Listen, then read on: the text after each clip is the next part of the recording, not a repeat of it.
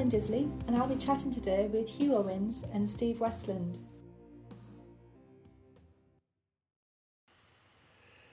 So, this week we're going to talk about yellow. Um, I think we did blue and then red, red last week. This week it's yellow, um, a much happier colour. Um, is everyone feeling happier this week? You feeling happier, Helen? Uh, yay! oh, yeah, much happier, feeling... much happier. I'm still stuck in the blue. still feeling blue. Yeah, I think I'm with you as well. Um, hopefully, um, better days around the corner. So, we, we've started um, a sort of a a pattern really of talking about these colours, where we first of all talk about um, sort of maybe ancient ideas about the colours or even about the pigments that have been used, and then move on towards more contemporary uses and um, meanings for the colours. So I remember when we talked about red, we, we noted that it was one of the earliest colours used um, by by man in in in cave paintings, for example.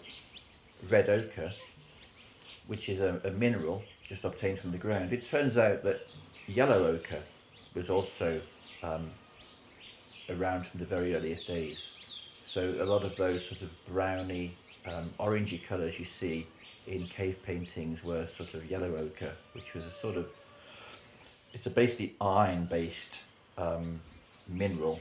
Um, of course, red ochre is also an iron based mineral, but a slightly different um, compound of, of iron. So, so yellow is definitely one of the the oldest pigments um, ever used, and some of the pigments that were used for yellow after that, actually quite a few of them weren't very healthy. So there was sort of a pigment called orpiment, which was basically an arsenic, wasn't it? Mm. It's a, it's really bad for you. I That's think. right. Yeah. That was that was used in Egypt, I think, um, quite a lot to, for the gold and skin colours on the tombs and things. But yeah, it was. Um, in, in fact, even used as a medicine um, in China, e- even though it's very toxic, um, it's been used as a fly poison. It's been used to on the tips of arrows to make poison. Um, but it's a really striking yellow color, and it became of interest to alchemists. These are the people who are trying to turn metal into gold. It was one of the things they were looking at as one of the ways to make gold. It was on the decorations of Tutankhamun's tomb, and lots of um, lots of um, ancient Egyptian scrolls. And then you've got also sort of quite a few yellow pigments based on on on lead, um, which also isn't isn't too healthy. Um, loads of very famous um, paintings uh, by Vermeer, by Rembrandt, uh, by by Titian. Um, you can see these um, sort of lead tin compound um, yellow pigments. So it's, it's certainly we've had yellow pigment around for for a very very long time. Interesting, you find it in nature, don't you? Find it in carotenoids, don't you? so you see you see it in, in pigmentation in in nature and and you know there's funny stories of people who who take too many vitamin pills and there are carotenoids in the vitamin pills and they pee yellow it makes their pee quite yellow yeah it, it, so i also heard a story of someone who drank too much orange juice have you heard of that and your skin can turn yellow so you know whereas we talked before about oh. i think helen made the point that blue is a pigment that doesn't occur that much naturally. Um, but yellow, like red, is is a, is quite abundant in, in nature, isn't it? So the other thing I think that's interesting about yellow, it's a, it's a color that's um, been culturally significant. Mm. for Yeah. a very, very long, a very, very long time. So one of the things that I think is quite interesting is the idea that we talked today about um, three primary colours. In fact, colour scientists refer to this as trichromacy. We know the eye has got three cones. Um, we have three attributes of colour. So trichromacy is all the rage. Yeah, But until about 16, 1700, nobody talked about three in terms of colour. Scholars interested in colour, well, if you go back to ancient Greece, they had the idea not that three was important, but was but four was important. So, for, for example, uh, Empedocles was probably the first Greek philosopher to write about colour. This is about 450 BC. And he believed that everything in the world was made up of four things fire, water, air, and earth. And each of those four things was associated with a colour. Air was associated with white, water with black, fire with red, and earth with a sort of yellowy green colour. And this is this is called the, the tetrads, the tetradic thinking. So um, we have uh, Hippocrates, the sort of father of medicine, who talked about there being four body fluids black bile, blood, yellow bile, and phlegm. Um, and the idea was if you were deficient in one of these, it would affect your temperament. So there were four temperaments melancholic, sanguine, chole- choleric, and phlegmatic. And, and actually, this way of thinking about medicine continued on until easily the 1500s. And so did this idea of, of four. In fact, you can call it the four colour doctrine. Aristotle also talked about um, four colours. And think about the fact that why are the four seasons? It's not particularly, um, there's no particular physical reason for it. Um, there could be two or eight or any, any number. But there are four seasons. There are four ages of man child, youth, man, greybeard. There are four parts of the day morning, afternoon, evening, and night. This whole way of thinking about the world in terms of four um, dominated Western thinking about colour for a long, long time. The only other number that was important in the Western thinking was seven. So Aristotle also had an idea of there being seven basic colours, and this was based um, on white and black being the sort of extremes, and then you had purple, blue, green, yellow, and red.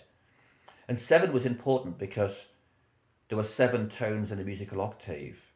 There were seven bodies in the solar system that you could see with the naked eye the Sun, the Moon, Mars, Mercury, Jupiter, Venus, Saturn. There were seven wonders of the ancient world, seven deadly sins, seven days in the week, seven lucky gods in Japanese mythology. So, this idea of four and seven was very important, but yellow was one of those colours. But, but in other parts of the world, they had a different way of thinking about it. So, for example, in China, they had not four as being important, but five. And part of this is related to the fact that their musical scale is different. They have a pentatonic scale. The music is fundamentally different to our music. And they believed that there were not four elements, but five elements. And these were um, water, which is black, wood, blue, fire, red, gold, white, and earth, which was yellow. And interestingly, each one was associated with a, with the direction. So north was black, blue was east, south was red, west was white, and in the middle, most important of all, associated with earth, was, was yellow. So yellow was a really important color culturally um, in in China and and lots of other countries, and it was only really with um, Newton and the work he did where this idea of four and, and seven and and five started to be replaced by our modern understanding of color, Yeah. which is which is trichromacy. Oh, I didn't realise that.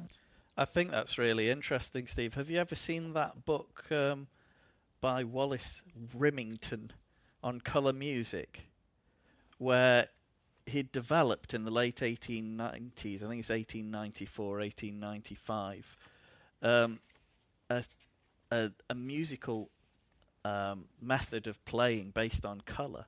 So colour was being associated with the different notes. So that he had his own patented color organ and color music, um, and he's got a couple of. He's got yellow uh, as being E, and yellow green as being F, in in his color music. So interesting. Those those relationships have been there for a while. Yeah, I think the link between music and color is is really long, and many people say that the reason that Newton um, claimed to see seven colors in the spectrum red, orange, yellow, green, indigo, blue, violet was because he was still sort of influenced by that Greek thinking about seven. And, and he wanted it to be seven because there were seven intervals in an octave. On the one hand, I've always been slightly sort of um, skeptical of the relationship between music and and color. I, I think many people think there's an obvious relationship because they both involve frequencies at some point, but of course it's very different as you as you know. Um, but, but it's it's sort of a almost a sort of a standing joke that um, a particular conference I go to every year, which I won't mention it because I'll be going there later this year, and but every year somebody still produces a paper on the relationship between color and sort of music, and I always think, when will they stop? You know, just give it up, right? but what I think is interesting, where there is a link, I think, is in terms of emotion. Emotion is the thing that links. Yeah. So, for example, colours are, associated with certain emotions, and then music also generates certain emotions. And then the idea that you could generate colours that are that actually are, I don't know, um, appropriate for a particular piece of music. I think that that then there's a potential link. I think you know if you start talking about the emotional link between colour and music, I think that's sort of interesting.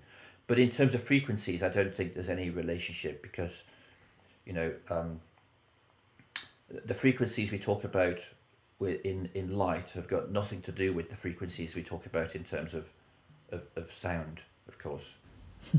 It is interesting. You do you do see more and more about these synesthetes who integrate their senses in a slightly different way from, from normal people. Um, so I, I just wonder you, you sort of see them uh, combine and see and taste Yeah. things that, that we would uh, ascribe perhaps a visual label to. Yeah. So K- Kandinsky, um, it's, funny enough, my son was doing his homework yesterday for a change, and he was doing a, his homework about Kandinsky and about synesthetics. So anyone who doesn't know, Kandinsky was a, an artist and a member of the Bauhaus, and he was famously synesthetic. Uh, so she said, this is people who whose senses are slightly mixed. So they might when they hear a sound, they might experience a colour, for example. And in fact, I think Kandinsky did have that particular uh, form of it. But he also believed there was a relationship between colour and shape. So he said triangles Mm. are inherently yellow, squares are, squares are red, and circles are blue. Right? He, he believed that. And he produced i'm thinking of one of his pieces of work artwork where he's, he's trying to create a piece of work which is really unsettling so what he's done he's got all these shapes so instead of doing yellow triangles he's got like yellow circles Wow. And instead of having blue circles, he's got like red circles. And for him, that probably was incredibly settling, unsettling because they were the wrong, the shapes were the wrong colours, right? And, and I, but it didn't really work for other people, I don't think. But of course, for other people, it was just intriguing, like why someone would would would, would do that, and um, you you still see taught in some textbooks the idea that shapes and colours are associated. And I, and I recently saw a paper in a journal, quite a respectable one, where they'd asked people about which colours are associated with this shape, which shapes, and they sort of found some evidence of of what Kandinsky was saying. But of course, Kandinsky was synesthetic. You have to remember that. Um, and I, I, I can't help think that thinking that that paper was the result of a, a case where all the participants were art students who all knew of Kandinsky's theory. So it's, it's like, you know, you don't know whether it's um, it's really the case or whether it's something we've culturally learned to Mm. um, to adapt. Yeah. Do you know whether p- people who associate um, c- colours with, with, with music or no, musical notes, do, is it is it is the colour that they tend to see a unique to them, or is it is it you know everybody would hear an E and C I, I think it's unique yellow? to them. It's just I think it's it's unique it's to like them. a Uh, mis miswiring, isn't it? Something Mm. firing, misfiring in the brain. I, I I remember seeing a, a good program on it where someone said for every number, he sees a colour. So you can say like 46, he'll say like olive brown, and then you can say 152, and he'll say like, you know, you know khaki. Um, that's rather similar to olive brown, isn't it? Which shows you my limited imagination. when, when, when, when, when asked to pick two different colours, olive brown and khaki was about as far Have as you, I could go. have you had your colour vision checked recently? exactly. Um, funny enough, I was in a meeting today where I was talking about the blue colour on screen, and then everyone started arguing about saying it was green, but I was just approximating. Um, it was it was green actually. Um, what was I talking about then? Um, uh, associated numbers, a different number for every colour. yeah, so you could argue, is this person making it up? But what they've done with these people, they've they've he, he can give this for any number like four thousand and fifty-two, and he thinks it's yellow. That's a different colour, isn't it? Yellow. Slightly. And, and what, what you can sh- what you can show for these people is it's they, they it's they're not making it up It's unless they've instant. got incredibly good memories because they get it right every time. It's you know, uh, uh, but it's different for different people, and, and Mhm. some people it's color and and sound, and others it's taste and shape, for example, all all sorts of things. It's it's really quite interesting. So what one of the things that I think is particularly um, interesting about yellow is, um, you, you know, when you sort of you look on the internet, you find out that, that blue means this and red means that, and we've been talking in these past few weeks about the fact that um, the meanings of colours are, are very varied and depend upon context and culture, etc. But also that all of these colours have got positive and negative associations. So, for example, blue is trustworthy. Blue is the colour of trust. We talked about that last week. But it's also the colour of depression and, and sadness. And I think this, this notion between um, colours having positive and negative meanings is really evident with yellow. It produces quite strikingly different reactions in people. And I, I, I think until I haven't found any, any negative associations of yellow, certainly before about the year 1000. Um, I, I, he was frowning then, but he didn't know I was going to say before the year 1000. Um, True. it, it, it was a positively positive colour. You know, Egypt, it was the, the colour of the Ra, Sun god, yeah. you know, the god, yeah. god of the sun. And, and didn't they paint um, dead pharaohs in yellow and everything? You know, I think it was it was used. Um, it was a really positive colour, but over the centuries, it became to have negative associations. Um, and, and if you sort of talk to people now, or if you do a survey and say to people, "What's your favourite colour?" Um, you know, the, the on average, blue scores very high, um, independent of culture or gender. Um, yellow, on average, scores really low. Loads of people put yellow as their least favourite colour. Um, yet for me, it is infinitely more preferable to blue. Right? I really don't like blue. I love yellow.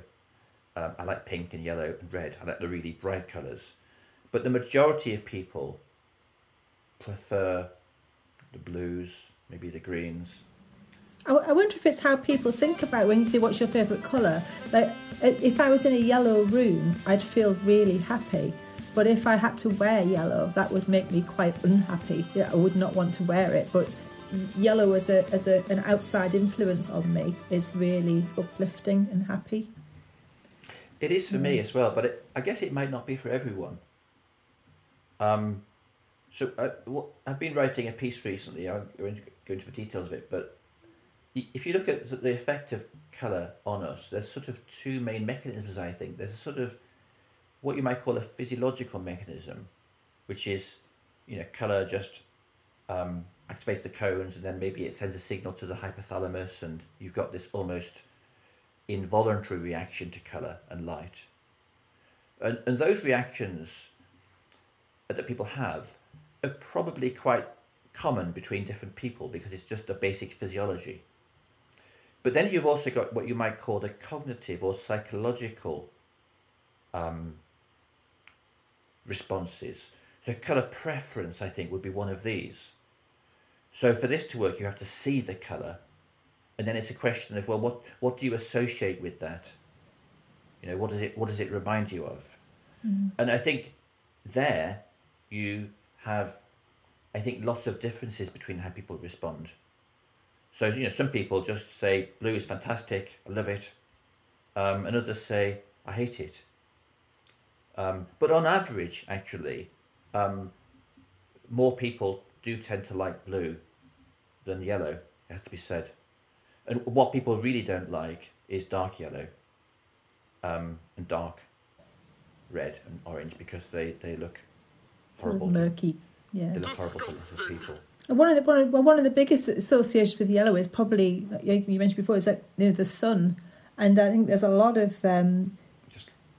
countless religions that have have their gods and sun gods and things as as uh, being depicted as, as as wearing yellow or being associated with yellow. It can be a very it's very sort of uh, a highly symbolic colour in, in that sense. Um, Buddhism, you know, Buddhism, the, the saffron robes.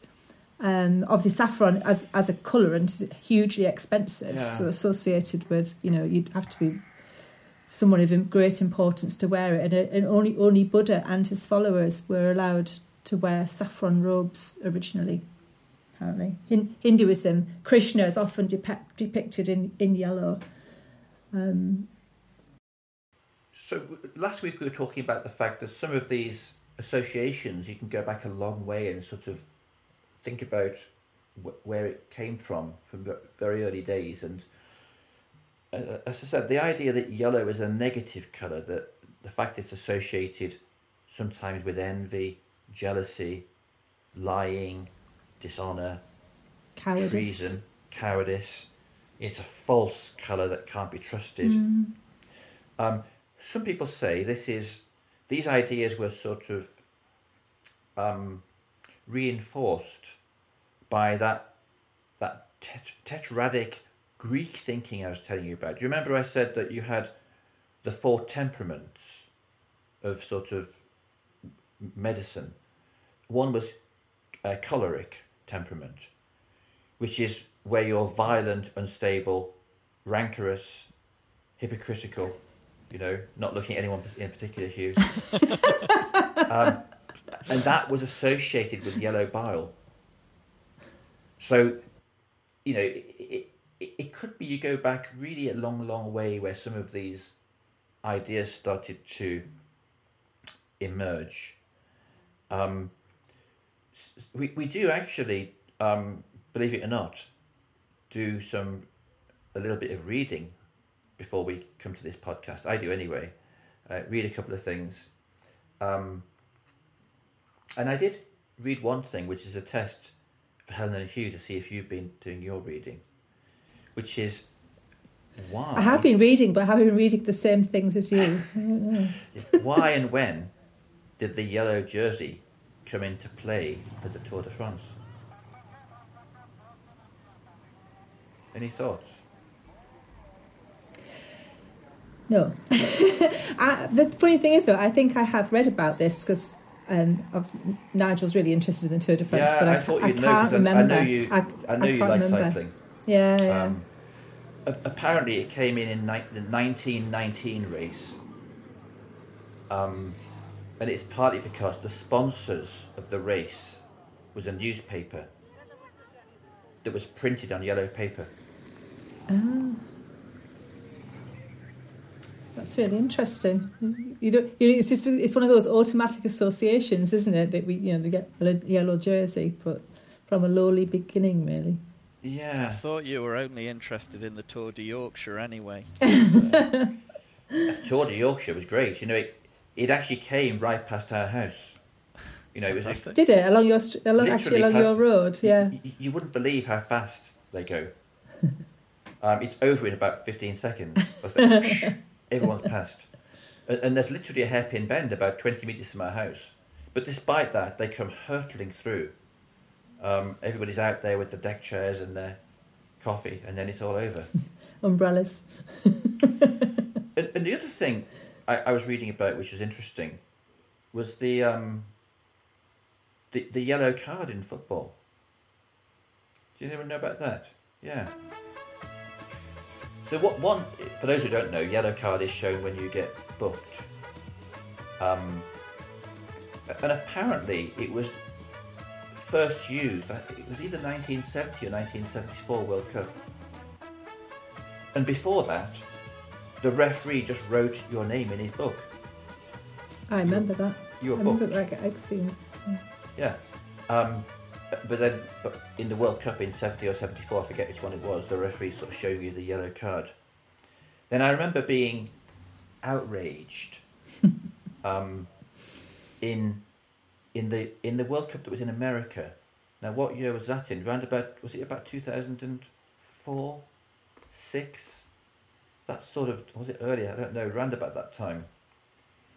And if you remember this, Hugh, but they started talking about they started referring to a player being being yellow Yeah. carded. As if yellow card is is a verb not a noun. Yeah and it drove me mad that this player was yellow carded. But actually it stuck didn't it? And now we talk about people being yellow carded or or red carded. In, in a way um, it only shows that language, of course, evolves, and that's how it should be. And if you think about it, I shouldn't have been outraged. It shows you uh, what sort of person I am, because if you think about it, when I said people were booked, book, book a book is a noun also. So you Yeah. know that was also turned into an into a verb um, long before the Ameri- the Americans got hold of the um, the World Cup. But yeah, the, the phrase that yellow carded um, and and red carded is, is is pretty common. So what one well one final thing to mention I will mention is because we talked about um, we talked about the red light district last week, and Helen had a theory um, which she put forward, um, not hers of course originally, about why that might have been the case. And of course, we, we didn't mention it probably the week before, but we talked about blue movies or blue jokes, don't you? Which are risque jokes or maybe slightly sexual jokes. Um, but I, I did hear that in China, they don't use the phrase a blue movie, they use the, the phrase a yellow movie. You seem And, to know um, an awful lot about this, Steve. Indeed. I, I've, I, I've actually been researching it all week. in, in all seriousness, I, I, I, I sent a message to all my Chinese PhD students. I have quite a few PhD students from China. I sent a message to them about um, half past two today and said, Is it true that in China you refer to um, uh, yellow movies rather than blue movies? And they said, It is true. Now, of course, they could be just winding me up, you know, because they knew I was going to record this podcast. but one of them did come up with a suggestion of why it might be the case, and it was to do with a political movement and a, and a, a situation where books became books became color coded, depending upon the, the content of the book, and and yellow books were books about about sex. Um, of course, I don't have any of those, Hugh, but you know, um, I don't I don't know why they chose yellow for that. It's interesting that they would choose yellow. I, mean, I think the, the sort of the cultural references to colours that we've talked about through all of these podcasts are, are really interesting and really conflicting because you know yellow yellow movies it, it, is a, is a you know potentially regarded as an, an, an, an not such a nice association with yellow and yet in Ch- and, that's in China and yet yellow as a colour in China has been really important you know in the, the Yeah. Forbidden City. Apparently the- the- you could only only imperial buildings could have yellow coloured roofs and things like that. So it's like it's like the the sort of the the, the polar opposite meanings and associations with all of these colours is re- is really interesting. And similarly, we've talked about how blue is quite a positive colour for lots of people, and yet a blue movie or a blue joke Yeah. is something uh, Yeah. maybe maybe a little bit negative. Which also speaks to the thing that we've been talking about all, all the time about the fact that colours have really many me- a particular colour can have many meanings, and it really depends upon the context. Um, in in in which it's used and also the cultural um, situation in which it's used. Mm. I, I saw an interesting quote the other day about colour being a just colour is essentially a cultural phenomenon. At the end of the day, you, we can talk about, as Hugh and I do, we can talk about cones and brain responses, um, and the retina, and the lateral geniculate nucleus. I need, I need to throw that in because I I can say it. Um, but Slowly. actually, what makes colour so interesting, and the reason that we're having these podcasts at all, is because colour is a cultural phenomenon. It is, but I, I think you've.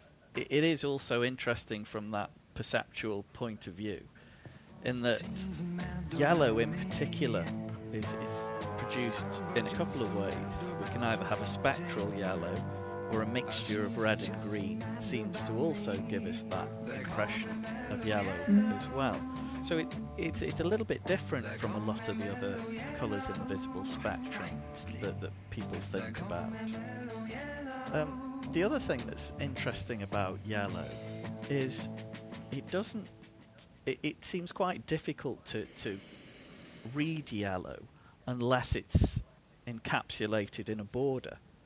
So if you just put a, a piece of, if you put some yellow text up, um, unless it has a highly contrasting background, it's often very, very difficult to, to pick that out, even though it appears to be in a, a sweet spot for, for our cones and the way that our cones will code that part of the, the, the visible spectrum.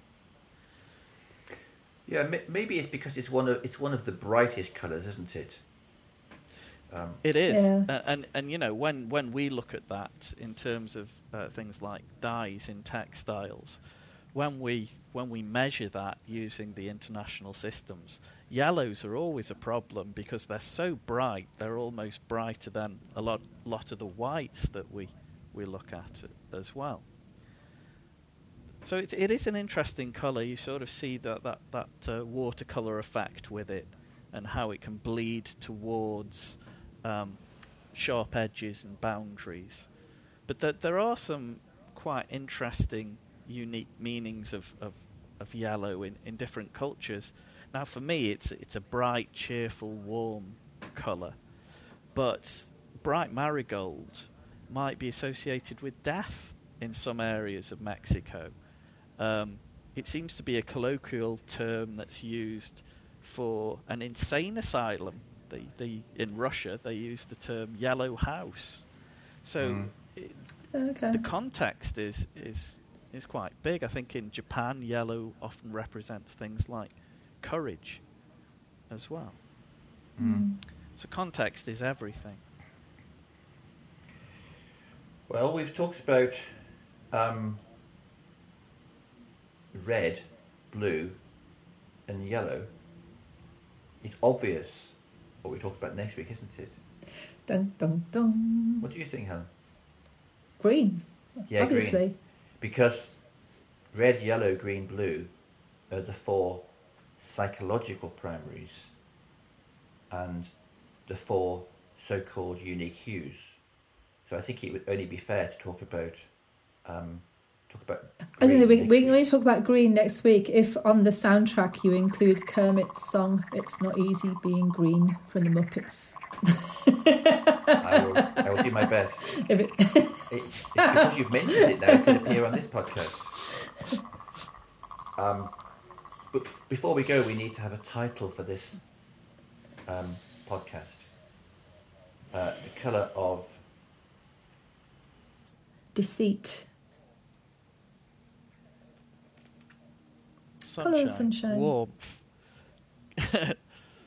And if anybody has any comments, if you go to um, our podcast page, which is swestland.podbean.com, I think, um, you can actually leave a comment there. A nice if anyone one. knows, Yeah. yeah, well, hopefully, yeah. If anyone knows why yellow movies are so called in, in China and wants to let us know, um, please please go there and um, let us know. But till then, see you next week. See you. Bye. Bye. Goodbye. Bye.